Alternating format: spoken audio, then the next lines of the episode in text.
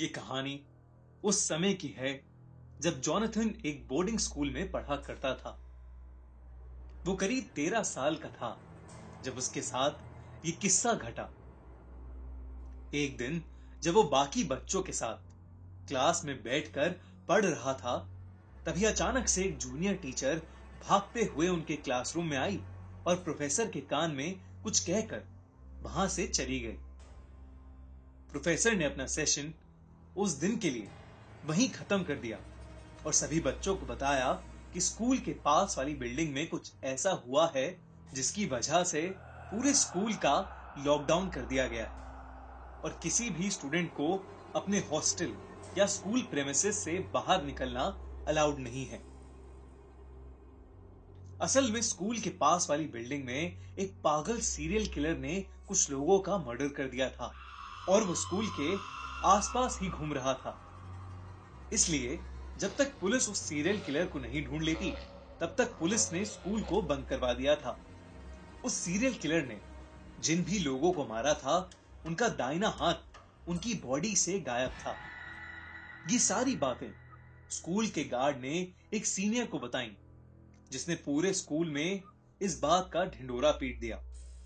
ये बात जानकर स्कूल के सभी बच्चे बेहद डरे हुए थे। इन सब के बीच जॉनथन के साथ एक और अजीबो गरीब चीज़ हो रही थी।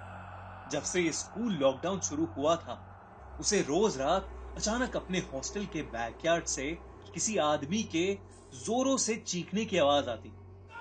ताज्जुब की बात यह थी कि आवाज़ उसके अलावा और कोई नहीं सुन पा रहा था।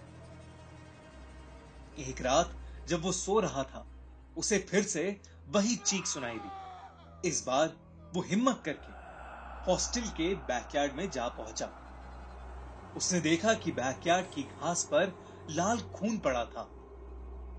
उसने उस खून को फॉलो किया तो उसे दिखा कि पीछे गार्ड के क्वार्टर के पास एक बड़ी सी बोरी पड़ी है, जिसमें से खून की बूंदें टपक रही हैं। ये देखकर जोनाथन अपने हॉस्टल वार्डन को ये सब बताने के लिए उसके रूम की तरफ़ जाने लगा। लेकिन तभी उसे ऐसा लगा जैसे उस बोरी में से कोई आवाज़ आई वो पीछे मुड़ा और जो नज़ारा उसने देखा, उसे देख के वो सुन पड़ गया। उस बोरी में से एक कटा हुआ हाथ निकलकर ज़मीन में रेंगता हुआ उसके पास आ रहा था। तेरह साल का जोनथन ये देखकर बेहद घबरा गया और चीखते हुए वहाँ से भागा। कुछ ही देर में उसे ऐसा लगा कि जैसे वो बोरी उन सभी कटे हुए हाथों से भरी है, जिनको उस सीरियल किलर ने मारा था। और सभी हाथ रेंगते हुए उसके पीछे आ रहे हैं। जोनाथन ज़ोर ज़ोर से मदद के लिए चीखने लगा। उसकी चीख सुनकर हॉस्टल वार्डन और बाकी लोग भी उठ गए। वो बोरी देखकर स्कूल प्रिंसिपल ने तुरंत पुलिस को फ़ोन किया और वहाँ बुला लिया।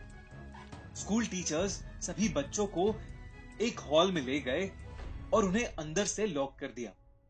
जोनाथन अब भी ज़ोर ज़ोर से रो रहा था। कुछ ही देर में पुलिस वहाँ पहुँच गई और उन्होंने उस सीरियल किलर को ढूंढ निकाला, जो स्कूल में ही एक क्लासरूम में छुपा हुआ था। जोनाथन ने उस रात जो महसूस किया, वो सच था या नहीं, ये तो नहीं कह सकते, लेकिन वो बोरी सच में उन्हीं सब लोगों के कटे हुए हाथों से भरी थी, जिन्हें उस सीरियल किलर ने मारा था। उस दिन के बाद से स्कूल का रूटीन तो नॉर्मल हो गया, लेकिन जोनाथन को आज भी वो खौफनाक सपना आता है, जहाँ एक कटा हुआ हाथ रेंगते हुए उसके पास आ रहा है।